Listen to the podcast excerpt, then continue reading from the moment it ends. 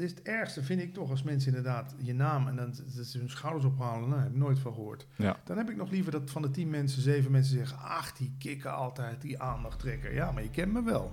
Dit is Ondernemerspassie. Mijn naam is Alex Liopo en ik breng je energieke en motiverende interviews met topondernemers, starters en andere interessante mensen.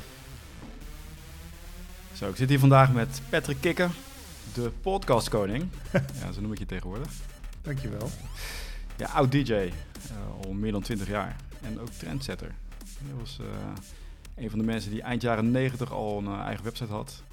Welke was het ook weer? Kikker.com. Ja, al- als eerste, welkom. Dankjewel. We nu gezellig aan de keukentafel. Ja, net lekker nasi gegeten. Ja. Ja, we hebben al een keer een interview gehad. Eh, toen was, eh, werd ik geïnterviewd. Ja.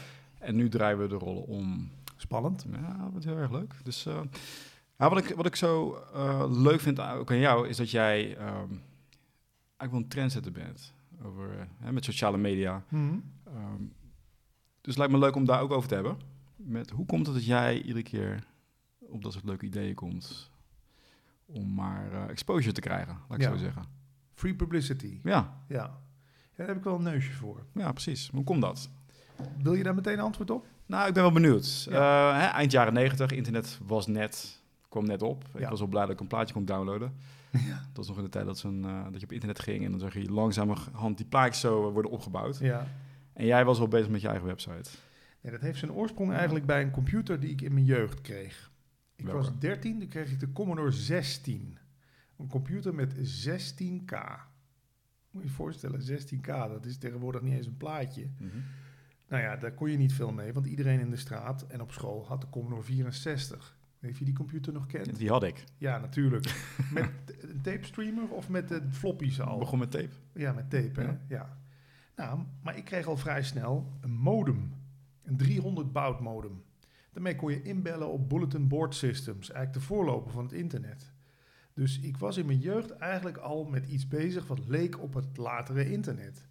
Dus ik wist al, je kan bestanden over en weer eh, versturen. Dat hoeft dan niet meer met de post met floppies. Nee, dat kan via die modem. Ik had ook een eigen telefoonlijn op mijn kamer op mijn vijftiende. Nou, heel lang zeuren. Hè, mocht ik van mijn ouders, omdat ik altijd de telefoonlijn bezet liet, door met die modem op, op internet, ja, nou, internet was het nog niet, naar, naar die BBS'en te bellen. Ja, eh, kreeg ik een eigen lijn. Dus ik, ik, toen dat internet opkwam, wist ik eigenlijk al, ja, dit, deze kant gaat het op. Oké, dus voor mij was het van wauw. En jij was wel lang mee bezig. Ik zag mogelijkheden, ja. ja. Hoe kom jij aan die modem? Die modem is opgestuurd, goed dat je het vraagt, door een eh, hackerclubje waar ik bij zat. Want het was allemaal semi-legaal natuurlijk. Want je, je kon wel inbellen bij Amerikaanse bulletin board systems. Maar je belt dus naar Amerika, hè. En dat deden we met AT&T calling cards. Die waren niet van mij, dat kan ik wel eerlijk zeggen. Dus ik zat, al, ik zat in een hackerclub en, en ik was dus bezig met pro- programmeren in machinetaal. Het cracken eh, van, van software. En als je bij zo'n hackersgroepje kwam, dan stuurden ze je een modem op, zodat je met hun demo's en cracks kon uitwisselen. Dus die kwamen uit Amerika, ja, die modems. Eerst 300 bouw, toen 1200, later nog 2400 bouw. Hoe kom je bij zo'n hackerclub Ja, terecht? ja, dat is een goede er was geen internet. Nee, je had geen modem. Nee, ik ging veel naar. Ik vind het wel leuk om hier eens over te praten. Want Ja. die link heb ik zelf ook nog niet zo gauw gelegd. Ik ging heel veel naar ehm software ruilbeurzen. Ken je dat? Je had dat vroeger, weet je wel. Ja, Ja, ja. voor de Commodore 64, maar ook voor de Atari en de MSX. Had je beurzen waar je naartoe ging op je fietsie. Dat was één keer in de drie maanden of zo. En dan kwam je natuurlijk met gelijkgestemden in aanraking. En er zat waarschijnlijk al iemand bij een hackersclubje in Nederland... die ook weer contacten hadden met Engeland en Amerika. En zo Hm. begon dat te rollen, dat balletje. Maar dan stuur je een brief of zo. Ja, nee, ik heb ik denk gewoon connecties gelegd daar. Ja. En, en kwam je met die in aanraking. Ik, nee, ik, nee, ik heb ook wel veel gebeld met mensen uit, eh, uit, eh, van die hackersgroep uit Engeland en Amerika. Dus omdat je gratis kon bellen met die AT&T calling cards. Oh, kijk, dit is echt een wereld die voor mij open gaat. Ik wist van niks. Superleuke tijd. Dat je bent Ja. 14 en zo. Je doet, je doet spannende dingen. Kijk, en welk jaar was dat? Eind 80? Ja, 88, 88. 89 zo'n beetje. Oké, Ja. dus jij was al volop in eh, internet. Dit is een ding. En er waren al mensen toen die volgens mij al, al hadden het wel eens over het internet. Ja. Maar ja, daar had je nog geen, eh, geen idee van hoe groot dat zou worden natuurlijk. Maar ik was er wel, toen het er eenmaal was, heel snel bij. Ik had ook heel snel dubbel ISDN-lijn thuis. Kon je dubbel ISDN inbellen, hè, want we hadden in het begin natuurlijk geen kabel-internetverbindingen. Dus daarom was ik zo snel met Kikker.com. Wat was je gedachte bij kikker.com? Ik dacht van, ik wil iets leuks neerzetten, ik wil exposure. Aandacht. Ah, Ja, want ik werkte toen al bij landelijke radio. En nu is iedere disjockey natuurlijk maar met, bezig met zijn kop op social media te zetten. Ja. Nee, ik wist, ik moet daar grappige filmpjes en grappige audiofragmenten op gaan zetten. Want die kunnen dan viral gaan. Mensen downloaden dat. Ik, ik dacht jij toen al, dat kan viral term- gaan? Ja, ik had die term viral misschien nog niet in mijn hoofd. Maar ik zag wel, als ik in de bestandsnaam kikker.com streepje en dan de naam van de file. Ja. Dus filmpje huppeldepup.wmv was het toen nog. Ja. Ik wil niet te technisch worden, maar ik zorgde dat er altijd een, een brandmerk, een, een, een eh, watermerk in het stukje fun wat ik aanbood, funny file, zat. Dus kikker.com en letters erin, of in de filenaam, of in de video een soort leader, of aan het einde iets. Dat had ik weer geleerd in mijn hackerstijd. Als jij van de hackergroep Hotline was, zorgde je altijd dat in je stukje software wat je gekraakt had, dat daar Hotline in kwam te staan. Want dan Ja. krijg je naamsbekendheid mee. Dus zo, daarom heeft, is Kikker.com ook zo'n succes geworden. Omdat mensen die zo'n file via de mail binnenkregen, die wisten... hey, ik moet naar Kikker.com, daar kan ik meer files downloaden. Dus brandmerk je content. Dat zou ik ook tegen iedere ondernemer willen zeggen... of iedereen die iets creatiefs doet. Daarmee vergroot je je, je succes en je online visibility, of hoe ze het noemen. Altijd logo erin. Logo erin. Ja, want je, je hebt ook meer dingen verzonnen. Eh, was jij de eerste die kwam met het file gebeuren? Nou, ik was op de radio vrij dat? snel met flitsers. Ja. En met het opnemen van telefoongesprekken. Maar dat was dus eigenlijk meer omdat ik ook dacht... als ik nou een leuk telefoongesprek heb... Het is jammer dat ik dat maar één keer kan uitzenden. Dat kan ik dan daarna toch ook nog in... Toen was er nog geen mp3, in real audio omzetten. Dan kunnen we het nog een keer op kikker.com zetten. Een gesprek over een boze Turk is heel erg viral gegaan. Een stukje The Italian Man Who Went to Malta. Dat moet je maar eens intypen op YouTube. Daar zijn wereldwijd allemaal animaties mee gemaakt. Ik vind het gewoon leuk dat een stukje radio een soort eeuwigheidswaarde krijgt op dat internet. Dat dat vluchtige eraf is. Eh, nu kan je het erop zetten, je kan het, je kan het weer terug, eh, terugvinden. Ja. Dus daarom was ik ook zo snel met die podcast later. Ik had al vrij snel door audio en internet. Dat is een gouden combinatie. Ja, ik wil het zo met je over hebben, over de Ja. toekomst van radio. dat is wel interessant. Maar Ja. voor nu, hè, voor nu, het is een, eh, tegenwoordig kan iedereen radio maken. Ja. Het is heel makkelijk, super laagdrempelig. En we Mhm. doen het nu ook. Eh, wat, wat ik merk is dat veel mensen gewoon hetzelfde blijven doen. Wat er al was. Ja. Maar een van de dingen die belangrijk zijn, if, wat belangrijk is, is attentie krijgen Mhm. voor dingen. Maar dan heb je weer het gevaar van, maar wat als het negatieve attentie is? Wat gaan mensen dan wel niet over me denken?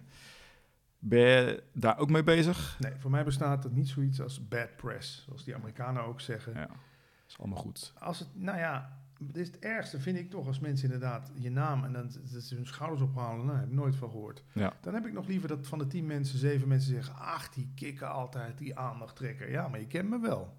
Krijg je dat wel eens te horen? Ja, jawel. ja, dat kun je Zegt hij sarcastisch? Ja. Ja, nee, ja, weet je. Maar mensen denken ook dat het een trucje is. Hè. Dan is, ik noem maar wat, dan overlijdt Aretha Franklin. Ja. Iedereen, boe. Ik zet op Facebook, zeg ja, sorry, ik kan niet zeggen dat het me iets doet dat Aretha Franklin overleden is. Ik meen dat ook echt. Maar veel mensen denken dat het trucje is dat als iedereen A zegt, dat ik B zeg. Maar ja, het werkt wel goed sowieso met, met aandacht krijgen. Net zoals die Dotan toen. Hè. Dat zul je ook wel gevolgd hebben met die internettrollen. Die zanger die dus allemaal eigen profielen had laten aanmaken. Die dan Ja. zeggen hoe fantastisch hij als artiest is. Ik nam het voor hem op, terwijl iedereen tegen hem was. Maar dat, daar hoef ik geen moeite voor te doen. Want ik, 9 van de 10 keer denk ik ook anders over de dingen. En dan zie ik ook gewoon in dat het... Ik vind, ik vind het slim wat die dood dan gedaan heeft. Ik zou het net zo goed doen. Dus Voor, maar- voor mensen van Richard Frank, Franklin. Ja. Van, je had ook niets hoeven zeggen. Ja, van wat het. maakt nou dat je dat moest zeggen? ja, Was het voor de aandacht? eh, gedeeltelijk, maar ook om... Het kwam... Ik zat met mijn vriendin erover te praten en toen vloepte die uitspraak. Het kan zelfs zijn dat die uitspraak uit haar mond kwam of uit mijn mond, dat weet ik niet meer. Maar ik moest er in ieder geval heel erg om lachen. Ik kan niet zeggen dat het me iets doet. Ha, ha, ha, zaten we daar zelf om te lachen. En ik denk vaak bij dingen, als iemand erom moet lachen, dan, dan zullen er ook meer mensen zijn. Die, en ik kreeg ook achteraf, wat moest ik lachen dat jij juist, jij weer tegen mensen in hun haren streek van, ik doet me niks dat Rita Franklin overleden is. En dan denk ik ook, ja, dan kan ik die kans niet laten liggen. Heb je, ik bedoel, je, je moet je kansen pakken toch? En dan kan je wel zeggen, ja, wat schiet je ermee op? Ik, ja, vijf Facebook-vrienden kwijtgeraakt, maar wel weer een hoop mensen. Hoeveel kwamen erbij? ja, nou ja, inderdaad. Weer een hoop volgers erbij. En mensen hebben het weer eens even over je. En dat is in het werk waar ik in zat of zit is dat wel belangrijk dat je weer eens over de tong gaat met je naam. Want daar, dan zie ik ook echt mijn podcast daarna in de iTunes-lijst stijgen. Ja. Want mensen die er wel door getriggerd worden, die er zelfs negatief door getriggerd worden. Ja. Ik bedoel, je kent Howard Stern. Ja, ja. Die heeft evenveel haters als liefhebbers in Amerika. Maar hè, een shockjock. Maar die haters hebben net zo goed voor zijn succes gezorgd, gezorgd als zijn liefhebbers. Misschien nog wel meer. En waarom? Die gaan ook luisteren om te kijken van wat gaat hij nou weer zeggen. Dat, die Ja. irritatiefactor. Ja. En mensen zeggen, ah, gat van die ah, Howard Stern, dat jij daarnaar luistert. Ja, maar ze hebben het er wel weer over. Hij denkt mooi, tune maar in. Het is free publicity. Ja. ja, ja. Eh, Oké, dus je hebt de, de helft in het positief, de helft in het negatief. Zo'n beetje. Oké, dus het is gewoon een kwestie van durven. En de mensen die overblijven. Zeg, doe je, maar, maar voor jou is het iets intrinsieks. Het komt wel van binnenuit. Maar er zijn ook mensen die eh, meer denken zoals de rest denkt. Dat Ja. dus gewoon tegengesteld. Dus dat is jouw, eh, jouw item. Mhm. Van, eh, voor, jou, voor jou gaat het makkelijk af. Welk advies zou je geven aan iemand die iets meer denkt zoals de rest? Hoe, hoe val je dan op? Dat is een goeie. Nou, zoek iets wat jou echt passioneert, wat, jou, wat jouw ding is, weet je wel. En, word, en begin daar een podcast over, begin daar een blog over. Iedereen heeft toch wel zo zijn, zijn onderwerpje waar anderen eh, misschien niet zo over nadenken. Of waar anderen geen aandacht voor schenken. En nou, vergroot dat uit. Dat zeggen ze ook bij de radio. Als jij ehm, een radioprogramma gaat doen en je weet nog niet helemaal wie je bent op de radio. Ja. Zeggen ze, ga eens met drie van je beste vrienden praten. En vraag eens aan hen wat zij zo leuk vinden aan jou. En zorg dat dat in je radioprogramma of in je podcast terugkomt. Dat is een goede tip. Ja. Ga eens met je drie close vrienden praten. Wat vind jij nou zo leuk en interessant aan mij? En het is misschien een beetje een moeilijke vraag om te stellen. Zullen we misschien eerst weglachen? Maar als je ook uitlegt, het is voor mijn radioprogramma of het is voor mijn nieuwe blog of, of podcast. Nou, dan weet je, daar ligt dus blijkbaar mijn kracht om mensen te boeien. Want als het mij nog niet eens lukt om drie vrienden te boeien met praten over social media, vissen of roken. Ja, dan moet ik er ook geen podcast over Ja, dat is het gevaar, hè? Als je een drie vrienden vraagt van wat- vind je nou zo leuk en interessant aan mij? En ja, ze hebben niet echt een antwoord op. Dan, ja, dan, zit je. Nou, werk, moet- werk aan de winkel. Ja, maar dan moet iets. Het leukste is natuurlijk als het inderdaad gewoon geen moeite kost om erover te praten. Want ik kan wel een podcast gaan doen over wiskunde, maar dat gaat me heel veel moeite kosten, want ik heb niks met wiskunde.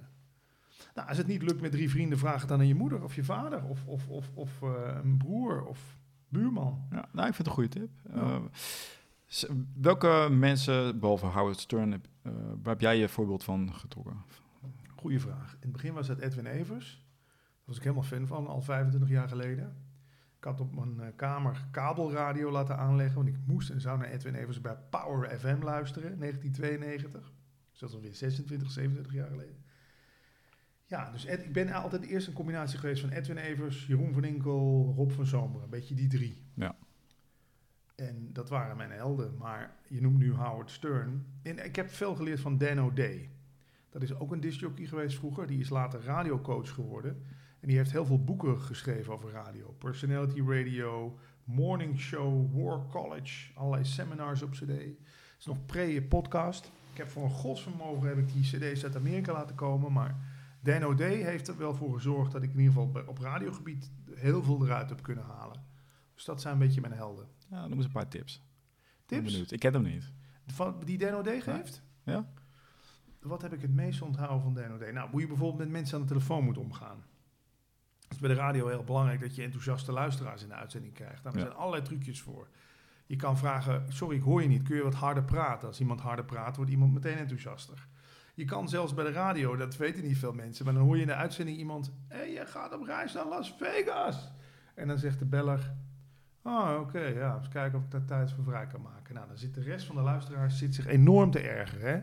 Mhm. Want die denken, ja, had je niet iemand kunnen uitzoeken die er blij mee is? Ja. Maar dat is jouw verantwoordelijkheid als, als discjockey om die luisteraar enthousiast te krijgen. Dat kan je krijgen door hem al van tevoren, voordat hij in de uitzending gaat, voor te doen hoe die moet reageren. En dan denken mensen, ja, maar dat... Hè? Let maar eens op. Heel vaak weten mensen niet hoe ze moeten reageren op dingen. Doe het ze voor. Zeg maar gewoon van... Wauw, Las Vegas. Nou, we komen eraan. Dus als ik dat tegen jou in de uitzending zeg, daar, je hebt de lijst van, roep dat maar gewoon. Oh ja, dankjewel voor de tip. Er wordt ook echt gezegd van dit moet je roepen. Ja, of moet, maar dat zou een suggestie kunnen zijn. Maar dan weten mensen hoe ze, zich, hoe ze moeten Ja. reageren. Vaak reageren mensen niet leuk in de uitzending omdat ze dat niet weten hoe.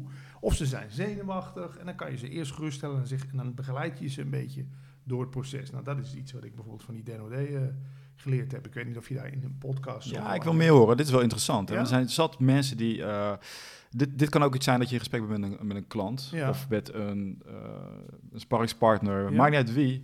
Eh, en het, je gaat het gesprek in en je weet niet wat je moet zeggen. Het is een beetje van die awkward silence. Ja. Dus bijvoorbeeld van hoe kan je zorgen dat de ander enthousiast wordt? En inderdaad, een van die dingen is om zelf enthousiast te worden. Ja, En dan niet zelf heel luidjes te zijn. Of, eh, hè, maar zelf al te projecteren wat je wil zien. Ja. Dat je ze zo meekrijgt. Dus dat, dat vind ik erg leuk. Ja. Dus dat, wat, wat heb je nog meer? Kom op. kom op, je wilt tips, hè? En dan met name... een paar honderd eh, duizend euro's aan boeken gekocht. Ja, nou ja, Dus. iets minder. Maar nou ja, vooral ook echtheid. Ja. Er wordt altijd, en, en er werd altijd gezegd, be a- en dat komen we weer terug een beetje bij wat ik ook online ben. Denno D zegt altijd, be a dangerous air personality. Noemt hij het voorbeeld van Jack Nicholson. Je zit naar een bioscoopscherm te kijken. De ene helft van het bioscoopscherm, een enorme eh, ruzie in een bar. Stoelen vliegen door de lucht. Mensen slaan flessen kapot, trekken elkaar aan de haren naar de bar, slaan elkaar met de hoofd op de grond. Dat is de ene helft van het beeld. Andere helft van het beeld zit Jack Nicholson op een stoel, gewoon een beetje voor zich uit te kijken. Waar denk jij dat de meeste mensen in de bioscoopzaal naar zitten te loeren? Jack Nicholson. Jack Nicholson. Waarom is die zo kalm? Daar kan ieder moment iets spannends gaan gebeuren bij die Jack Nicholson. Want die, is beke- die staat bekend om zijn geniale uitspraken. Die staat bekend om zijn manier van kijken die heel spannend kan zijn. En daarom noemt hij het bijvoorbeeld Be a Dangerous Air Personality. Die man waar jij steeds naar luistert, die Joe Rogan... Hè, Ja. dat is waarschijnlijk ook een, een, een, een dangerous air- eh, podcast personality. Je, je, het kan soms saai zijn, maar je weet, ik blijf luisteren, want er gaat dadelijk een geniale uitspraak komen. Er komt dadelijk een geniale grap, er komt dadelijk een kwinkslag, er komt dadelijk een vraag en ik denk, yes, dat had ik niet willen missen. Dus dat is anders dan de DJ of de persoon die heel de tijd hoog zit. Ja, precies, dat hoeft helemaal niet. Zorg, zorg dat, je, dat je op gezette momenten Ja. iets briljants zegt, iets onverwachts uit de hoek komt. Ik weet dat heel veel mensen me op Facebook inderdaad juist volgen voor die botte uitspraken die, de- die ik er af en toe opzet. Gisteren ook weer. Het is natuurlijk verschrikkelijk wat gebeurd is op die treinrails met, die, met, met dat karretje. Oh jee, wat heb je ervan gemaakt? Nou, ik heb alleen maar neergezet. ik vond het altijd al onverantwoord. Die apparaten die rondreden. Die, ele- met die, die kinderkarren met die elektrische steps erachter. Maar dat vond ik ook. Ik kan me herinneren dat ik door Amsterdam reed. Ik denk, wat rijdt daar nou? Iemand die rechtop staat met een bak ervoor met allemaal kinderen erin. Ik denk, dat is ook wel gevaarlijk. Ik hoef maar een busje tegenaan te rijden en ze vliegen alle kanten op. Dat dacht ik toen al. Maar, en dan zeggen mensen weer, too soon, dat kun je nu niet zeggen. Het is allemaal achteraf gelul. Maar om maar te zeggen, ik, ik weet ook dat de mensen die mij volgen, die weten, Patrick, als er iets gebeurt, hoor ik zelfs van mensen, hey, waarom heb je daar nog niks over? Weet je, bijna alsof ze het van je gaan verwachten. Ga je heel even onderbreken? Ja? Reclame? Even niet, nee, ja, reclame. Ik ga het eruit halen. Nou, als je tegen die tafel slaat, merk je dat het ding eh, toch heen en weer gaat. Oké, En ik heb wel eens van gehoord, door je... dat moeten we niet hebben. Nee, Dus ik moet je- stiller Als je zitten. niet aan wil raken... Ik word enthousiast. Oké. Dus dan... Ja, ik heb het ook gelezen. Ik heb er niet zo over nagedacht, over dat, eh, dat karretje. Maar het is wel zo, ja. Ik knal wel tegenaan. Maar heb je dan niet zoiets op dat moment van... Laat het even. Van iedereen weet dat het niet goed is. Laat ik even niks zeggen. Ja, nee, dat, dat is dan toch misschien mijn ADHD. Of dat ik vroeger al te vaak als kind kreeg te horen... hou je toch eens in, Patrick. Ik hou me niet meer in. Ik heb me ook in al die jaren bij Veronica moeten inhouden. Want als ik dit online had gezet toen ik nog bij Veronica werkte... Ja. reken maar dat ik de dag daarna bij de baas op kantoor moet komen. Wat zeg jij nou weer op Facebook? Het is voor mij ook een soort inhaalslag voor al die jaren dat ik voor grote Ah, merken werkte. Dat ik- moest inhouden. Ik begin hem te snappen. Ja, ik hou me niet meer in. Ik, en ik, ik doe het niet. Kijk, ik ga nooit iets kwetsends online zetten. Maar Ja. Niet Ja. van eh, net goed. Nee, ach, Dat, schei uit. Nee. Maar dit voel ik ook echt van binnen. Ja. Weet je, dan die, die frustratie van hoe heeft dit nou kunnen gebeuren? En Wat... Maar dan noem je iets interessants. Ik doe dit ook wel een beetje, omdat we nu in een tijd leven natuurlijk. Dat, want ik had die uitspraak ook op Twitter gezet. En dan komen ze van alle kanten, hè, de good mensen. Dan is het allemaal van, hoe durf jij dat te zeggen? En alleen een lul zou zo'n uitspraak doen. Je hoeft mensen maar een beetje te krabben door een statement neer te zetten, wat een beetje krachtig is. Ze komen van alle kanten om je, om je te bekogelen. Ja. En Ja, daar la- ik, laat me niet, ik laat me door niemand meer de mond snoeren. Echt niet. En we mogen in een tijd leven dat dat allemaal blijkbaar zo is. Dat we niks meer mogen zeggen. Maar dan ga ik het nog harder roepen. dus voor de, de trolls die luisteren.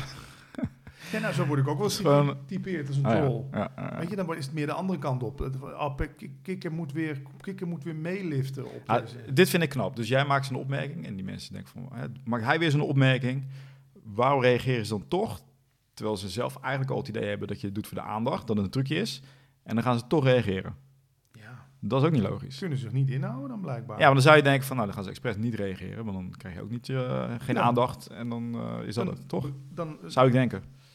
Ja, ik, ik, ik weet het ook niet. Het, het- misschien komt het ook omdat de ene keer is het bij die wel in de tijdlijn te zien, de andere keer Ja, is die zich weer aan me aan het ergeren. Mijn doel is gewoon dat iedereen in Nederland zich, alle inwoners zich minimaal één keer aan mij geërgerd hebben. Oké, dat zou ik fijn vinden. dan begrijp ik jou een stuk beter. Heb je nog wat van die Amerikaanse guru? Van, eh, hoe krijg je mensen opener bijvoorbeeld? Eh, ja, door, ze- dan is het toch cliché, maar door zelf open te zijn en mensen vooral gerust te stellen. Ik, als ik, ik krijg je ook wel mensen over de vloer voor interviews. Ja. Het eerste wat ik vaak doe is, en dat kan een schouderklopje zijn, kan zijn van, eh, zal ik je jas aannemen? Wil je koffie of thee? Even geruststelling. Dat mensen even het idee hebben, oh, ik kan mijn wapens neerleggen hier. Want wat krijg je vaak? Ja, mensen komen toch bewapend binnen. Ze weten niet waar ze terechtkomen. Ze weten niet of jij heel kritische vragen gaat stellen. Hm. Ja, het hoeft geen slijmer te worden, maar geruststellen. Het is oké, weet je wel. Ik vind het fijn dat je er bent. Ik denk dat dit gesprek nu ook lekkerder loopt. We hebben net samen gegeten. Dat brengt ook verbinding. Je hebt gewoon voor mij gekookt. Ik heb voor je Heerlijk. gekookt. Nassi. Nou, Ja. eh, weet je, de bedoeling is toch dat we een beetje verbinding krijgen. Dan loopt een gesprek ook lekkerder dan dat jij denkt van... ah, ja, eens kijken wat die kikker nou allemaal te vertellen heeft. Ik, ik geef ook vaak, eh, zul je daar ook merken als je weggaat, geef ik vaak nog een cadeautje mee. En doe, je dat, doe ik dat met voorbedachte raden dat ik denk dat jij dan een goed gevoel aan me overhoudt? Nee. Ik vind dat er ook gewoon bij horen. Ik ben dankbaar dat je hier nu naartoe bent gekomen. En ik zie ook de moeite die jij hierin stopt. Dus ik wil ook wat terug doen. Dus dat zou mijn tip zijn. Wees vrijgevig, wees dankbaar en stel mensen gerust. Ik, Nou, wat, wat je vaak ziet is als iemand... eh, stel, jij zou dat niet doen. Jij zou denken van, oké, die persoon komt hier binnen. Kijk, je hebt nu heel veel ervaring nu. Maar stel, je bent nieuw. Er komt iemand bij mij binnen. Die, dit heb ik in het verleden ook gedaan. Die kijken naar die ander. Oh, die zit heel strak. Die zit heel strak in. Die is heel formeel. Oké, dan ga ik ook maar heel formeel doen. aanpassen. Dan ga je aanpassen. Ja. En dan denk je van, nou, die andere persoon wil dat. In mijn beleving is vaak, en nou, wat jij zegt, dat die ander juist denkt van, waar kom ik in terecht? En die, dan krijg je dat masker op. Op het moment dat je heel relaxed doet tegen iemand, heel amicaal, Ja.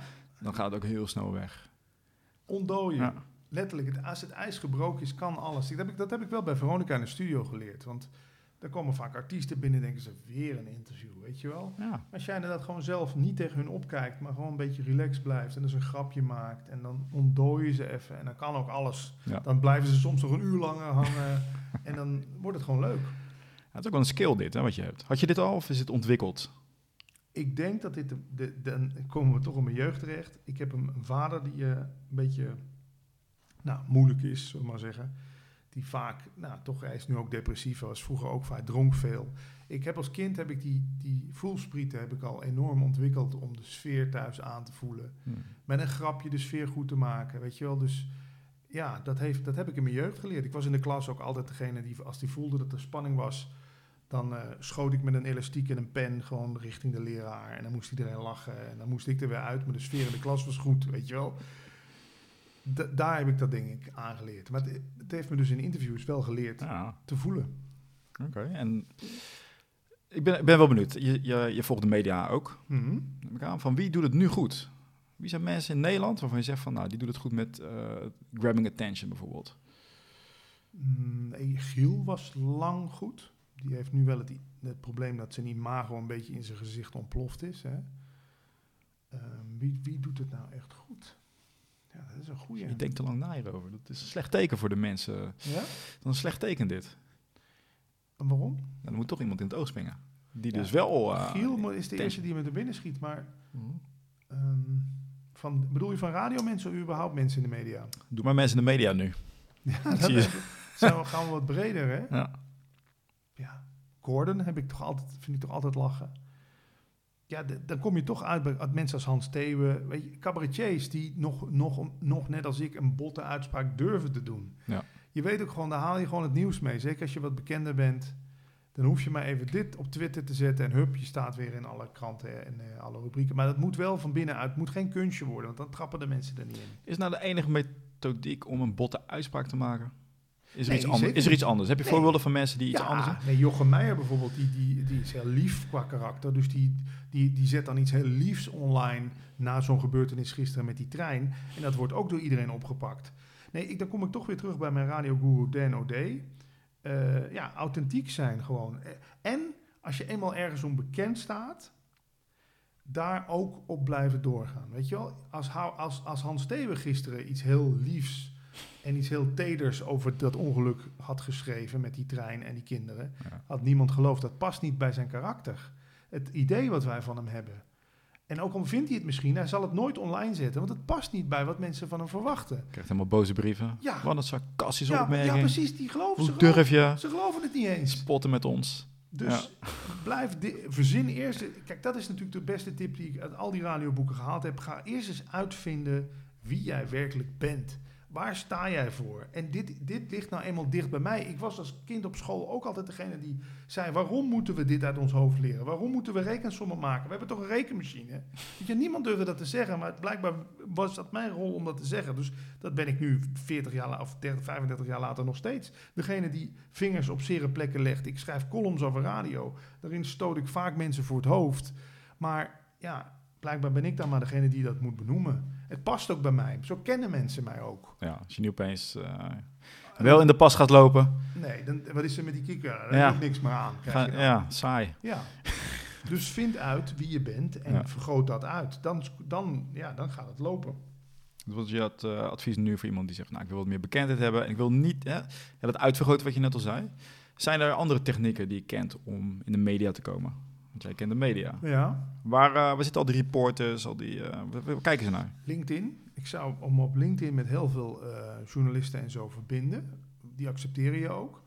Eh, want ja, nee, dat, Jou? ja, nee, maar jou ook, denk ik. Want, ehm, Ja, en mij ook natuurlijk, uiteraard, nog mijn uitzendingen. Maar Ja, maar die, die, willen, die, die zoeken ook naar input. En weet je waar Ja. ik achter gekomen ben?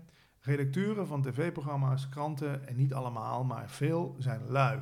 Ik stuurde laatst een mailing rond. ik heb die tekst letterlijk in de krant teruggelezen. Copy-paste, gewoon de hele tekst die ik gemaild had. Dus maak een mailinglist aan met allemaal eh pers.algemeendagblad.nl, weet je wel. Mailinglists, ik bedoel, dat is ook eh, zeker voor dat soort dingen. En stuur, ja, het hoeven geen hele grote persberichten te zijn, maar iedere keer als jij een nieuwsfeitje hebt over je podcast, dat jij mij, niet dat ik nu zo bekend ben en, en, en, en belangrijk, maar je zou van dit gewoon een persberichtje kunnen doen. Je kan uit deze podcast, ik heb be- best één of twee uitspraken gedaan die best wel. Nee, ik ga opschrijven. Ik heb Patrick Kikker geïnterviewd en hij heeft gewoon geen botte uitspraken gedaan. Ja, dat zou dan kom ik nu in het nieuws. Ja, dat zou ik toch jammer vinden. zeggen ze, wat? Maar iets wat ik. Nee, maar je, uit ieder gesprek. Ja. Ik, vroeger bij de radio, als ik, als ik Hans Steven de studio had gehad, knipte ik daar ook audiofragmentjes uit. Zou je ook kunnen doen met je podcast. Hmm. En die gewoon rechtstreeks mailen naar de showrubrieken. Of, de, of dat kunnen ook marketingblogs zijn of zo. Mensen hebben het al zo druk. Bereid het voor voor ze. Schrijf alvast een stuk tekst. Doe er de audiofragment bij. Voordat je het weet, staat jouw tekst met het audiofragment... staat gewoon op marketingtribune of zo. Of in Broadcast Magazine op de site. Ja, en, en, en zo eh, creëer je natuurlijk wel awareness voor je podcast. Ja, want eh, wat ik vaak ook te horen krijg is dat mensen denken van... ja, maar ik heb niks nieuws te melden. Ik heb geen persberichtmateriaal. Hoe, eh, hoe kijk jij daar tegen? Van, moet er echt iets belangrijks zijn? Of zeg je van, gooi er gewoon heel veel die kant op? Nee, daar ben ik niet zo'n voorstander van, van eh, maar tegen de muur gooien en kijken wat er blijft plakken. Ja. Wat ik nog als tip zou kunnen geven, wat mij in het verleden heel veel free publicity heeft opgeleverd. En misschien vinden mensen het te makkelijk, maar ik noem maar bijvoorbeeld. De Zwarte Pieten discussie kwam op gang. 2013. Voor het eerst. En dan heb ik gewoon een soort intuïtie. Ik denk, er komt een trein langs. Dan kun je opspringen. Dus dan had ik gewoon iets simpels verzonnen. Sinterklaas, wie kent hem niet? Dat nummer, hè? Sinterklaas, Sinterklaas. En natuurlijk Zwarte Piet. Dat nummer moet weer op nummer 1 in de top 40. Nou, hup, RTL Boulevard, weet je wel. Waarom? Iets is al een hype. Je kan erop meeliften. Dus ik zou als, als bedrijf of welke tak je dan ook in zit... als er iets, een hype dreigt te worden... speel erop in. Kom met iets. Kom met een originele eigen insteek. Het moet niet te veel op reclame lijken... want dan pakken de, de, de rubrieken het ook niet over. Maar als jij gewoon al, je voelt soms al, je weet nu ook, het is nu dadelijk ook weer december. Komt ook weer die Zwarte Pieten discussie komt op gang. Nou, misschien kun jij in je podcast eh, de grootste tegenstander en de grootste voorstander van Zwarte Piet. Breng ze eens bij elkaar. En dat levert geit vuurwerk op. zeg ik, fight! Ja, en als dat viral gaat, dat, dat, die podcast, dan zul je de rest van je podcast ook omhoog zien schieten. Ja. En dan kan je zeggen, ja, maar dat is me te plat. Ik ga niet op al, al iedere hype meeliften. Maar ja, tenzij jij van binnenuit daar ook wel iets mee hebt met dat onderwerp Zwarte Piet. Ik, bedoel, ik was er op dat moment ook wel dat ik dacht, jongens, kom op hé. Ik had er ook wel een mening over, zoals ik van zoveel dingen een mening heb. En ja, dus dus ben ik daar maar op ingesprongen. Maar hoe gaat dat? Je zegt dat nummer moet op nummer 1 komen. Ja. Wat, hoe doe jij dat met eh, die persberichten dan? Eh, toen, ja, ik, ik had toen nog het geluk dat er een marketingafdeling bij Veronica zat. Ah, die schrijft voor jou. Die, die eh, hebben, maar dan vaak schreef ik zelf al een stukje en die marketingmanager die copy-paste dat en die drukte op cent en die ging lekker achter de vrouw aan. Daar had ik wel geluk mee. Maar ik moet je eerlijk zeggen, het wordt wel moeilijker.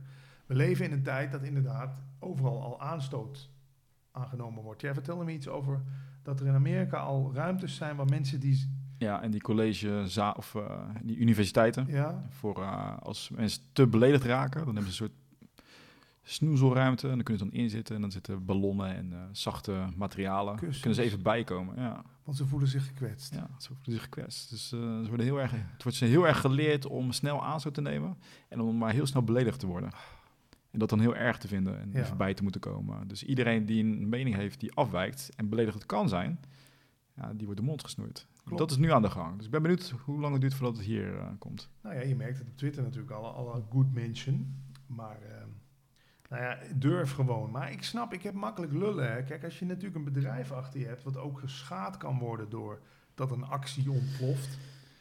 Ik weet, Zo, ik heb een leuk voorbeeld. Elon Musk. Musk ken ja, die? Tesla. Nou, Oké, wat heeft hij nou gedaan? Die is bij Joe Rogan geweest in de podcast. Wat heeft hij daar gedaan?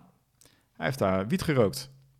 Boom, aandeel. Aandelen naar beneden. Ja. Dus Ja, ja, die tijd leven we. ja, Maar goed, wij zijn gelukkig geen beursgenoteerd bedrijf. klopt. Ja. Ik vind, als, ik vind ook, je moet ook even kijken naar de, de... Kijk, vaak vind ik ook dat bedrijven dus en, en ondernemers zichzelf iets te serieus nemen. Ik bedoel, wat kan er nou gebeuren met jouw eenmanszaakje?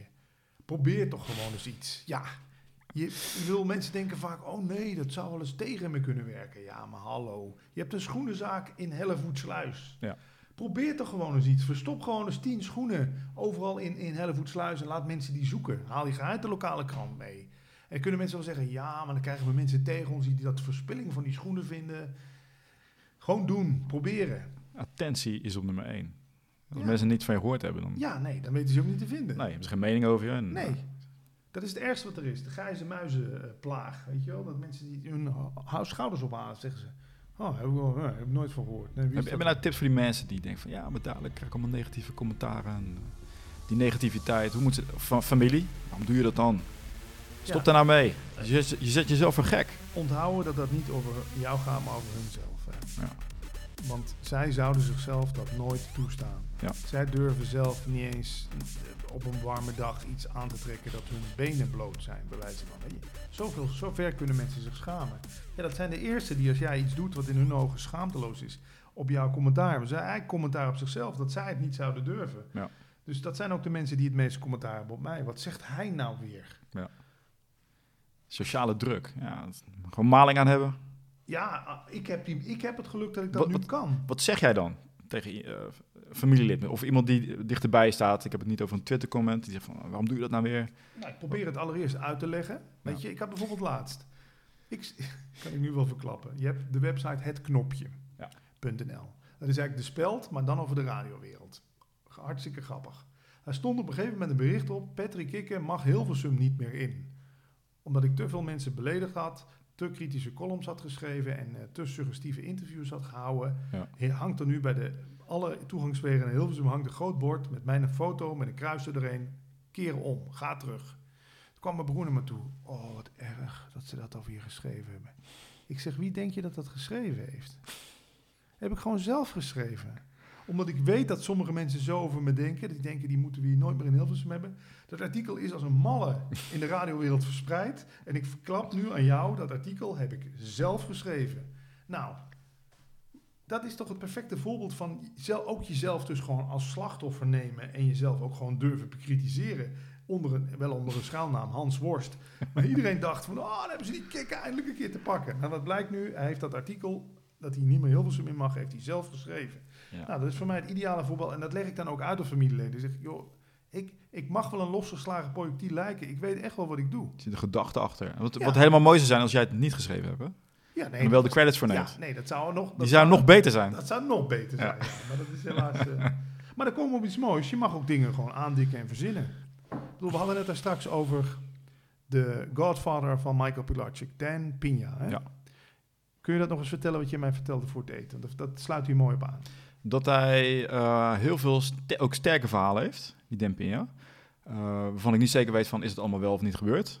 Maar het effect daarvan is wel dat mensen geïnspireerd raken en wel knallen. Dus Dus wel heel succesvol zijn. Ja. Dus het feit dat hij, jij vertelt hij zijn verhaal had ooit dus met een, beer, met een mes een beer doodgestoken. Ja. En eh, wat had hij nog meer? Uit de luchtballon, luchtballon gesprongen, weet ik het. Ja, z- zulke van die dingen. Dat ik denk Ja. van, eh, nou, volgens mij moet ik dat met een korreltje zout nemen. Maar ook hij krijgt er wel weer attention mee. attention en het past bij zijn manier van presenteren van ik ben hier de man die jou wel even komt vertellen hoe het zit. Ja, klopt. Dus inderdaad, ik wil ook nogmaals zeggen, het is entertainment, zeker waar ik in zit. En durf ook gewoon dingen aan te dikken. En eh, ja, ik, ik kan wel zeggen, moet ik dan gaan verzinnen dat ons bedrijf dit jaar 500 miljoen winst heeft gemaakt? Nee, zover zou ik niet willen gaan. Maar je mag best wel eens af en toe een beetje met de waarheid spelen als je daarmee iets in gang zet. Oké, en eh argument integriteit. Maar hoe ga je daarmee om? Ja, van mij wordt het inmiddels ook En voor de, voor de luisteraars is echt zo'n hele diepe zucht van, ja, Ja. integriteit. Ja, eh, durf gecalculeerde risico's te nemen dan, zou ik zeggen. Ik bedoel, kijk, ik kan bij de radio alles verzinnen wat ik maar wil. Ik heb gisteravond weer een radioprogramma gedaan. Ik zit tegenwoordig bij Wild FM Hit Radio. Even een kleine plug. Tun, tun, tun. Dan verzin ik gewoon... Ik, ik had een nummer wat in de playlist stond, dat wilde ik eigenlijk een tweede keer draaien. Ik denk, Ja. ja, maar ik kan het niet maken om het twee keer achter elkaar te draaien. Toen verzon ik gewoon van, ik krijg net een appje van Valentijn van 10. Ah, Valentijn. Ja, die vindt dit zo'n te gek nummer en hij wil de tekst uit zijn hoofd leren. Alsjeblieft, Patrick, zou je het nog een keer willen draaien? Weet je wel? Ja. Dan draai ik het gewoon nog een keer. Je kan het bij de radio gewoon, je, je kan verzinnen wat je wil. Maar waarom zou dat niet in een andere bedrijfstak ook zo kunnen zijn? Waarom zou jij bij een bedrijf niet kunnen zeggen: We hebben deze schoen opnieuw gelanceerd omdat er van het publiek zoveel vraag naar was? Ja. Wie kan dat controleren of dat zo was? Het klinkt toch als een plausibel verhaal? ja, dat is zo. Dus, dus ja, als je weet dat het werkt, doe het gewoon. Ja, ik ben daar wat schaamtelozer in. We zijn, ik vind dat we in Nederland ook veel te veel zijn van alles moet eerlijk zijn, alles moet waar zijn. Ik bedoel, als jij, ik zit de serie The 100 te kijken op de Netflix, de gekke serie. Ik weet toch diep van binnen ook dat het allemaal acteurs zijn, dat het een verzonnen verhaallijn is. Maar ik smul ervan dat er honderd mensen op aarde gedropt zijn na een nucleaire oorlog. En dat die de aarde weer opnieuw gaan opbouwen. Ik weet dat het niet, niet gebeurd is, of nog niet. Maar ik vind dat een prachtig uitgangspunt, een mooi gegeven. En daardoor geniet ik ervan. Dus waarom zouden wij in het echte leven niet ook wat meer met de waarheid, met de realiteit mogen spelen? Nou, ik ben nog wel benieuwd naar jouw eh, visie op. Waar reageren mensen nog meer op? 20 jaar in de radio, langer dan dat. Je weet Ja. waar mensen op re- eh, ja. reageren. Dat is als je er tegenin gaat. Wat zijn er meer dingen waarvan je zegt, van, hier reageren mensen echt bovensporig Ja. heftig op. Waardoor ik viral ga. Mhm. Nou, dit is een beroemde uitspraak in de radiowereld. Die geldt denk ik ook voor online en, en, en social media en alles eigenlijk. Vertel mensen iets, ze zullen het vergeten. Laat mensen iets voelen en ze zullen het onthouden. En ze zullen erop reageren. Laat mensen iets voelen. Ik heb op de radio ook wel eens een keer gejankt samen met een luisteraar. Omdat André Hazes net overleden was. Eh, en toen draaiden we dat nummer Kleine Jongen. Moesten we allebei spontaan huilen. Nou, ik krijg daar nu nog van mensen. Ja, weet je nog toen dat je moest huilen? En dus leg er emotie in. Ja. Weet je, ja, da- daar krijg je ook altijd heel veel reactie op. En ehm, durf ook eens te zeggen dat je het niet weet. Bij de radio, als ik bijvoorbeeld een keer zeg van... Shit, hoe heet het nou alweer dat eerste, eerste nummer van U2... waar ze toen mee bij Veronica en Countdown zijn geweest? Nou, ik weet het echt niet meer. Prrrr, komen er 200 sms'jes. I will follow. Weet je wel? Durf jezelf soms ook gewoon kleiner te maken... of, of een soort van eh, dommer voor te doen dan je bent. Daar krijg je ook reactie op. En ook gewoon oprecht durven zeggen als je iets niet weet. Mensen willen elkaar helpen. En ik moet denken aan de uitspraak: mensen reageren op mensen en niet op merken. Dus laat altijd als merk eerst zien dat er een mens of dat er mensen achter zitten. Dat vind ik zo slim bij de Action ook. Ik kom daar graag. En nog een mooie, waarom kom ik graag bij de Action? Het gaat niet eens om de spullen die ik daar koop. Ik krijg van de Action een goed gevoel.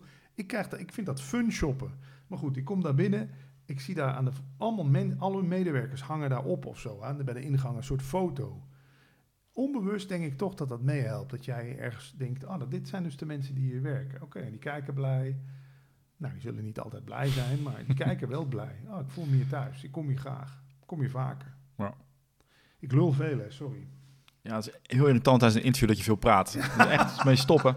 Ik hou meer van die stiltes. Ja, ja, soort meditatieve momentjes erin. Dus eh, iemand wil nu, eh, die wil nu eh, op social media groot worden. Wat zou, wat, zou je, wat zouden de eerste stappen moeten zijn, volgens jou? Eerst kies een goede naam. Maar het hoeft ook niet per se je eigen naam te zijn. Hè? Je hebt al het geluk dat je een- opvallende naam hebt. Alex Lee Happel. Ja, ja, ja. Ik wil nu een pod, ik wil, ik wil hem herbenoemen als met mijn eigen naam dan. Ja, Ja. dit is slim. Kijk, als jij Oké. Pascal Jans had geheten, had ik je geadviseerd. Kies een andere naam. Dus je kan op Twitter zijn natuurlijk ook gewoon Mr. Mr. Mr. Harry. Weet ik hoe je noemt. Verzin iets wat blijft hangen. Ja. Het is een merk, hè? Wij zijn op social media eigenlijk allemaal een soort mini-merk. Ja. Daarom op dat LinkedIn, dat levert me echt veel extra bekendheid op. Omdat ik iedere dag een grapje op LinkedIn zet. In het begin kwam daar heel veel weerstand op. Maar kies ook iets, kies een pad wat nog niet bewandeld wordt. Ja, het zal steeds moeilijker worden, maar ja, kies dus iets wat... Hoe weet je nou of die naam goed is? En Ja. ja, kies een goede naam. Google. Ja. Ja. nou, weet ik niet. Roep hem eens tegen iemand en kijken of iemand er een- iets mee heeft. Dat iemand erom moet lachen of zo. Ja, dat is een goede. Dat is belangrijk. Kan helpen. Of dat het iets doet. Dat het iets doet, ja. Ja. ik heb die goede naam. En dan kijk je naar een kanaal. Je hebt allerlei... eh, Facebook voor de, Ja. oude, voor de oude lui, hoor ik tegenwoordig. LinkedIn. Zeg je, eh, ga op meerdere kanalen of veel kanalen zitten. Zeg je, ga op één kanaal zitten. ja. Wat is nou een handig iets? Wat, wat is je doel? Exposure. Exposure. Ja, Oké. Gewoon eh, inderdaad die aandacht Ja. krijgen van eh, dat, dat je er bent. Ja, ik zou dan toch voor WhatsApp kiezen. Bedoel, je kent mijn WhatsApp-telefoon en ik heb hem je wel eens laten zien, toch? Ik zit in eh, meer dan 500 WhatsApp-groepen. Meen je? Ja. ja, want je kan naar al die groepen en Ja. via verzendlijsten kan, je, al- kan jij gewoon allemaal linkjes sturen, grappige foto's. Je krijgt heel veel dingen terug. WhatsApp is echt nog een, ontgonnen, onontgonnen goudmijn. Ik snap- 500 groepen. ja, maar ik kan nog meer zitten. Hoe kom je daar? Ja, nee, gewoon. Je krijgt chatlinks, uitnodigingen. De ene groep komt die chatlink weer voorbij en daar komt die. En voor die het weet zit je in 500 WhatsApp-groepen. Ja. En A, je ziet een beetje wat er viral gaat. Dus je kan makkelijker en sneller op dingen inspelen. B, je kan zelf ook naar al die groepen een linkje of wat dan ook. Nou, dan zullen er een paar mensen zijn die zeggen, dan heb je die oude spammer weer. Maar als je het een beetje reduceert, je krijgt ook één keer per week van mij zo'n flauw eh, bedoeld grapje. Dat gaat naar Elke acht- dag. ja, dat gaat naar 8000 telefoons. Ik bedoel, je kan met verzendlijsten op WhatsApp ook heel snel Oh, We- kijk we- eens aan. we fixeren ons te veel op Twitter en op Facebook. Ik zou zeggen WhatsApp en LinkedIn. Dat zijn ook de twee platforms waar ik op dit moment het meeste exposure uit haal. En ga samenwerkingen aan. Ik ben bijvoorbeeld de samenwerking met de Lachspier aangegaan. Die jongen die had al 250.000 likes of volgers op Facebook. Ik zeg, als ik nou eens iedere dag om 8 uur bij jou iets plaats. Vind je Ja. dat leuk? Ja. Nou, doe maar. Nou, het hoeft toch ook niet per se jouw sociale platform te zijn. Sluit je aan bij iets wat al... Jij zou je bijvoorbeeld kunnen aansluiten bij, nou, ik noem wat geks, Seven Ditches of bij Marketing Tribune. Of Ja. Schrijf ze gewoon aan. Zeg joh, zoeken jullie nog iemand? Zo was ik toch vroeger op die Commodore 64 ook. Ik sloot me aan bij een hackersgroep. Waarom je nu niet aansluiten bij een andere die al veel bereik hebben? Want daar gaat het natuurlijk om, bereik. Ja, sluit je aan bij mensen die jouw markt al hebben, Ja, die, bijvoorbeeld. al- die al Ja. in jouw markt zitten te opereren. En ik denk dat ze het hartstikke leuk vinden. Daarom vind ik dit ook leuk, die podcast kruisbestuiving. Ja. Want ik ga, als dit daar online staat, ga ik natuurlijk ook zorgen dat ik dit op LinkedIn zet. Want ik ben trots op, op dit gesprek. En eh, het floot nu al trots, ben ik blij om. Nee, maar het goed. floot lekker. Dus ik ga dat ook promoten. Dus nodig ook gewoon mensen uit in je podcast die al een grote following hebben. Dat, dat mag gewoon. En sterker nog, je hoeft mij niet eens te vragen of ik deze link ook wil delen. Want dat doe ik van nature al. En dan weet ik zeker dat er zullen er zo'n handjevol mensen zijn die denken... hé, die, die Alex, een leuke podcast. Ja, Ga er meer luisteren. oppas voor die schaarste mentaliteit. Hè? Van, eh, er is niet genoeg voor iedereen. Nee, Dus zat. wat Ja, samenwerken, ja, dat samenwerken. maak je, elkaar, ja, je Ja. maakt elkaar ook groter. Zeker. En je hebt, een, je hebt jouw manier van interviewen. Ik bedoel, dat is wat ik wel vaak van mensen hoor. Ja, nee, ga een beetje je eigen concurrenten zitten, zitten spekken, weet je wel. Maar jij, jouw manier van interviewen is toch weer anders dan die van die jongen van de 100% Inspiratie podcast. Ja. Of van mijn podcast Leven zonder stress. We doen het allemaal op onze manier. Dus waarom zouden we elkaar... Hoorden jullie die sluikreclame? Ja, nou ja, Leven zonder stress. Ja, ik noem hem toch nog even. Ja, ik ga nog heel vaak noemen. Nee, inderdaad. Ja, Nee. dat is ook zo. Maar de, ehm, en mensen leren nu ook de gevoelige kant kennen van jou. Dus eh, huilen en eh, heb ik weer- toch weer zit- boven water gekregen. Zet ik toch te primen? Ja, nee, maar dat is ook zo. Dat je, er- dat je samen gaat werken. Dus inderdaad, iemand die, eh, die komt dan in aanraking weer met jou bijvoorbeeld. Want die wist niet dat jij al die podcast Ja. deed. Die kent jij nog van vroeger. Zo werkt het gewoon. Ja. En, en laat je eh, ook niet ontmoedigen door als, ja, het, het zal in het begin, zullen het geen, geen 50.000 luisteraars zijn. Maar ik hoop voor jou ook dat, de, dat, de, dat het verdienmodel er ook in zit, dat we nu hier zitten. Dat we een leuk gesprek hebben en een leuke avond en dat we elkaar weer eens zien en je komt weer eens in Vinkenveen. Ja, eh, het hoeft toch niet meteen ook, boom, huge succes. Maar jij zou je, er zijn ook al podcast eh, platforms waar je tegenwoordig bij kunt aansluiten. Je hebt dag en nacht media, dat zit in Amsterdam. Die verzorgen dus namens jou. Jij sluit je als podcast bij hun aan. Ja. En die verzorgen voor jou een stukje PR. Je hebt volgens mij van BNR ook, Podcast Expert Netwerk. Klopt, ja. Kun je bij aansluiten. Dus ja, eh, waarom zou je het allemaal in je eentje moeten doen? Ja, ik heb er weer zo'n idee dat je misschien beperkt wordt als je daar weer bij een BNR gaat aansluiten. In wat je zou wel en niet mag. Ah, Ja, dat kan. Maar probeer het eens uit. Ja. Wat heb je te verliezen? Kijk vanzelf wel of ik eraf gegooid word. Ja, precies. Nee, Ja. dat is ook zo, ja. Dus eh, eh, zoals ik jou hoor, lijkt het allemaal heel makkelijk. Ervaar je dat ook zo? Of zit jij zelf ook te struggelen? Zit je stiekem met zo'n grote whiteboard te verzinnen nee, met... zeker niet. Nee. Hoe ga ik dit nu weer aanpakken? Nou, kijk, ik heb natuurlijk wel het geluk dat ik bij de radio al van successen heb kunnen proeven. Ja. Snap je? Ik heb al aardig wat naamsbekendheid aan die radio overgehouden. Ik heb 8000 WhatsApp-contacten door de radio, omdat ik dat nummer op de radio kon noemen. Dus ik heb natuurlijk ook misschien wel makkelijk lullen. Ja. Maar daarom, ik was aan het merk Veronica verbonden. Maar zo kun je je toch ook aan andere merken verbinden. Hoe bedoel je? Nou ja, wat ik zeg, dat, eh, je, het hoeft niet per se een groot mediamerk te zijn. Ja. Weet je, Rumach, ja, daar zou je ook mee kunnen verbinden. Of weet ik het, eh, Das Kapitaal of Geen Stijl. Maar dan moet je wel dan durven en willen. ook. Gewoon ga die samenwerking aan. Ja. Oké, ja. Ehm, even denken. Ja, eh, die- al die attention, eh, die attention die je krijgt. Hoe heeft dat zich uitgepakt ten opzichte van andere collega's van jou toen in het radiotijdperk? Jij kan mooi die vergelijking aangaan. Was Ja. daar een groot verschil? Was het marginaal? Was het meer zodat jij je lekkerder voelde? Van, Nee. ik heb wat om tegen te schoppen? Of zeg nou, mijn, mijn luistercijfers Het hielp. stegen gigantisch. Nee, het hielp. En vooral werd er ook naar naamsbekendheid onderzoek gedaan. En daar kwam ik altijd wel. Ben ook eens in een onderzoek van Comedy Central. kwam ik heel goed uit de bus. Net onder Edwin Evers of zo. Maar boven veel andere collega's die zelf niks aan, aan naamsbekendheid vergroting deden. Ik werd er ook op geprezen. Ik heb ooit eens een keer, geloof ik, een, een, een waardering gehad bij een functioneringsgesprek. Eh, wat is het hoogste dat je kunt halen bij een functioneringsgesprek? Hier ongelooflijk goed. Ja, dat heeft een mooie naam. Hè? Niet Uitmuntend. ja, zoiets niet cum laude, maar zoiets, weet je wel? Ja, excellent was de beoordeling op social media. Nou ja, maar ik hoefde daar niet veel voor te doen, want kikker.com was al social media. Dus ja, het moet ook wel een beetje in je zitten. Ik snap ook wel dat niet iedereen... Maar wat me een beetje irriteert is dat wel veel bedrijven doen alsof ze aan social media doen. Ja. Maar ja, dat is natuurlijk niet één keer per week iets op Twitter zetten met 12 volgers. En zeggen, nou kijk, we zitten ook op social media. Zo werkt het natuurlijk niet. Ik bedoel, die moeten er wel wat voor doen, hè. Wel zorgen dat het zichtbaar wordt, dingen retweeten, dingen blijven posten, volhouden. Dat komt je natuurlijk zeker nu niet aanwaaien. Ik was toen e- een van de eerste in 1998, maar Nu moet je je best doen. Ja, want ook, eh, daar wil ik het eh, met je over hebben. Ook radio. Welke kant gaat het op? Het is allemaal zo lineair. ja, Wachten op. Ik luister echt nooit naar de radio. Ik luister wel meestal naar podcast. Ik, want ik wil luisteren naar muziek die ik leuk vind. ja. De reclame het. hoef ik niet. Dus Nee, hoe ja. blijft dat bestaan?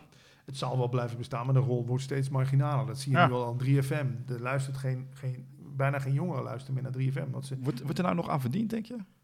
ja, die commercials, dat loopt wel door. Ja, dat is... Hoe, ja, En zijn het echt goede commercials? Of denk je van, nou, de reclamemakers, eh, die gooien hun geld weg? het ligt eraan.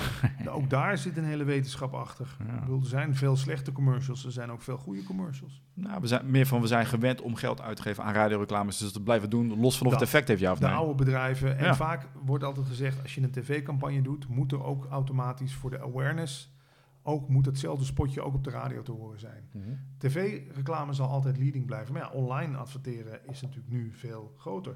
Maar wat ik heel interessant vond, hoor- hoorde ik net ook van jou. Die Joe Rogan, Ja. die heeft dus 10 minuten reclame aan het begin. Ja. Maar die vertelt het in zijn eigen woorden. Ja. Daar zouden we bij de radio nog heel veel winst mee kunnen eh, behalen. Ik weet ook niet of het mag. Tegenwoordig moet een reclameblok moet altijd duidelijk met een beginpingel en een eindpingel zijn. Maar als je gewoon bij de radio ook zou hebben van nou, wat, je, wat nu volgt is gesponsord.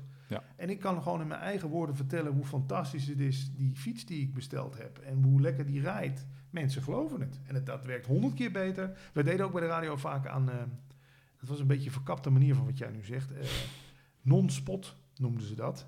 Dat was dus, dan gaf je bijvoorbeeld iets weg. Dat werkt ook wel goed. Hè? Dan gaven wij de nieuwe iPad weg. Ja. Dan zeg je impliciet eigenlijk van, hé, hey, de nieuwe iPad is er. Ja. Maar jij hebt hem nog niet. Ja. En dan versterk je dat nog eens door te zeggen, we gaan hem nu weggeven. Ja. En dan win jij hem niet en denk je, verdorie, ik ga hem morgen kopen. Ja. Dus dat gebeurt bij de radio wel veel. Dat ze in-program weggeven acties doen. Die werken ook altijd heel erg goed. Ja. Maar ja, welke kant gaat radio op? Ik denk, ja, de nieuwe autoradio's hebben al tune-in in hun auto eh, zitten Mhm. of in hun player. Dus jij kan dadelijk gewoon als jij instapt in je favoriete podcast gewoon starten. Of die wordt al automatisch gestart als jij de auto start. Ja, dat kan toch niet anders. Wij kijken toch series ook wanneer het ons uitkomt. Ik kijk alleen nog maar uitzending gemist. Ik heb NL Ziet, ik kijk altijd Voetbal Insight en zo terug zonder reclame. Die kant zal het met audio, dat kan niet anders. Dan gaat het met audio ook op. Ja, dus hoe moeten die radiozenders dat aanpakken? Stel nou, jij was de chief. Ja, bij een zie gelijk een grote glimlach. Ja, ja, ja. Hmm, Jij denkt gelijk, die en die zou ik eruit gooien en eh, daar heb ik, heb ik het niet een paar over. lekkere chicks erin. Strategie, ja. Ja. Nee, wat zou ik doen? Ik Ja. zou weer iets doen wat ik in een Amerikaans radioboek gelezen heb. Wij denken altijd bij de radio dat we dus op zoek moeten gaan naar mensen die flitsend radio kunnen maken. Maar je moet op de eerste plaats op zoek gaan naar mensen die interessant zijn. Die, die mensen die bijvoorbeeld in de kantine een verhaal zouden kunnen vertellen. En je ziet gewoon twintig mensen hun, hun hoofd omdraaien om te luisteren. Dat zijn de mensen die weten hoe ze aandacht moeten pakken. Die zou je moeten zeggen, zou jij niet dus een podcast willen maken? Of zou jij niet dus een radioprogramma willen doen? Nee, wij kiezen vaak voor de verlegen typjes die op de radio op, op zolder met een eh, mengpaneeltje en een soldeerbaat hebben gezeten. Het is veel makkelijker om iemand die goed kan lullen en die een goed een verhaal kan vertellen, om die te leren hoe die radio moet maken of een podcast, dan andersom. Dus ga op zoek naar interessante mensen. En die lopen in ieder bedrijf rond. Ik weet zeker, ga eens in je eigen bedrijf kijken. Wie loopt er rond? Wie, kan, wie brengt sfeer? Wie kan op een bedrijfsuitje? Wie trekt de kar? Wie vertelt leuke verhalen? Dat zijn de mensen die je... Kijk, nu dacht ik dat het bij de radio altijd al gebeurde. Van wie is leuk om Ja, naar... Nee, helemaal nee. niet. Nee, Nee, ja, ik luister geen radio, maar dat is dus niet zo. De saaie mensen zitten dus Nou, niet al. Ja, tuurlijk. saaier, te saai. Ik, ik zou, er loopt goud Te rond saai. op die gangen. Oké. En die zou je in ieder bedrijf zou je die gewoon kunnen gebruiken. Van ja, Ja. misschien moet jij eens een podcast voor ons gaan maken. Ja, maar wel een podcast. Dus eh, Ja, radio is gewoon wat moeilijker om, om binnen te komen. De podcast kan iedereen starten. ja, ja, klopt. Maar die kant gaat het ook op, denk je. Van, eh, de radio stopt. Het wordt een soort Netflix voor radio. Zoiets. Dat je het, eh, ik hoorde jou in een ander interview, hoorde ik je ook al noemen, van ik wil gewoon kunnen aanvinken. Ik wil, die ik wil wel de DJ. Ik wil eh, niet de muziek, maar wel het eh, programma. Ik noem op. het ging. Customizen. Ja, dat. Dat je een soort Aanvinklijstje. Spotify krijgt Ja. waarbij je kan aanvinken. Ik wil wel de moppen van Rob van Zomeren. Ja. Ik wil de grappige typetjes van Edwin Evers. En ik wil de Ja. flauwe woordspellingen van Giel Belen. Ja. Muziek uit de jaren 80. Ja. Wel files, geen flitsers, play.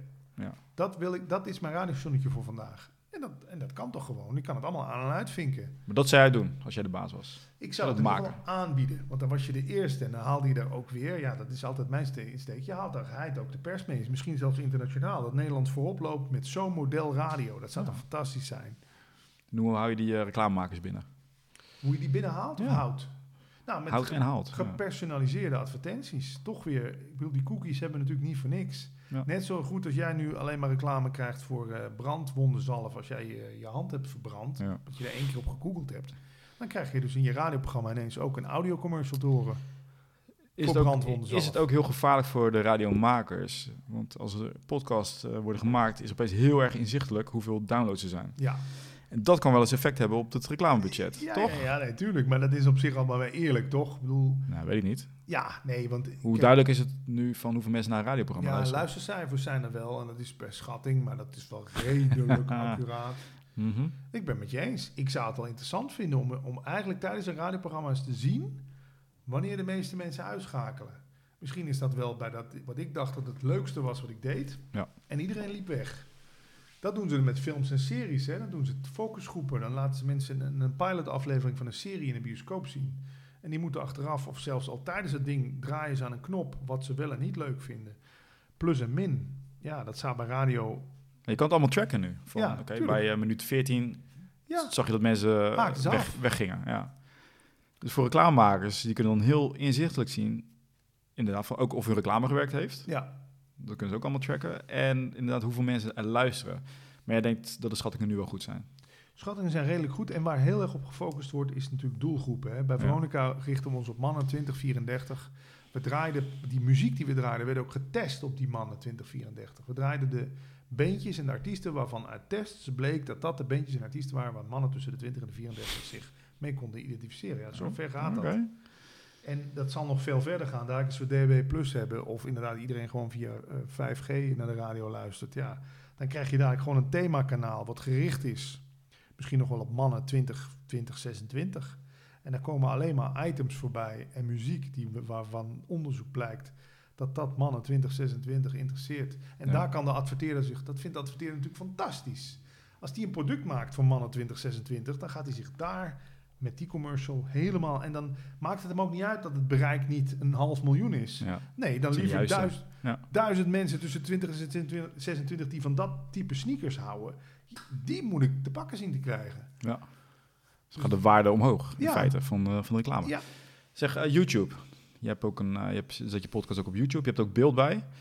Eh, is er veel verschil tussen het aantal views en downloads Ja. van eh, YouTube versus podcast? Ik zie dat podcast is toch echt een luistermedium. Ik hoor zelfs van mensen die hem dan op YouTube aanzetten, maar het beeld secundair. Ze hebben gewoon het scherm op iets anders staan en ze luisteren de podcast Ja. op YouTube. Dus ik ben ook niet met video. Ja, ik wil wel dat het er een beetje leuk uitziet, maar het belangrijkste is toch het gesprek, de Ja. inhoud. Ja. En of het er dan, of het dan heel goed belicht is of een keertje iets omvalt. Nou en Nou, merk je in de cijfers bedoel ik ook meer. ja, precies. Nee, Is, er- is er via de podcast wordt er veel meer geluisterd of via YouTube? nee, Wat, de- wat zie je daar? Zie je daar een groot verschil in? Het zit, het zit een beetje gelijk, maar ik, met, met YouTube is het natuurlijk organische groei. Hè?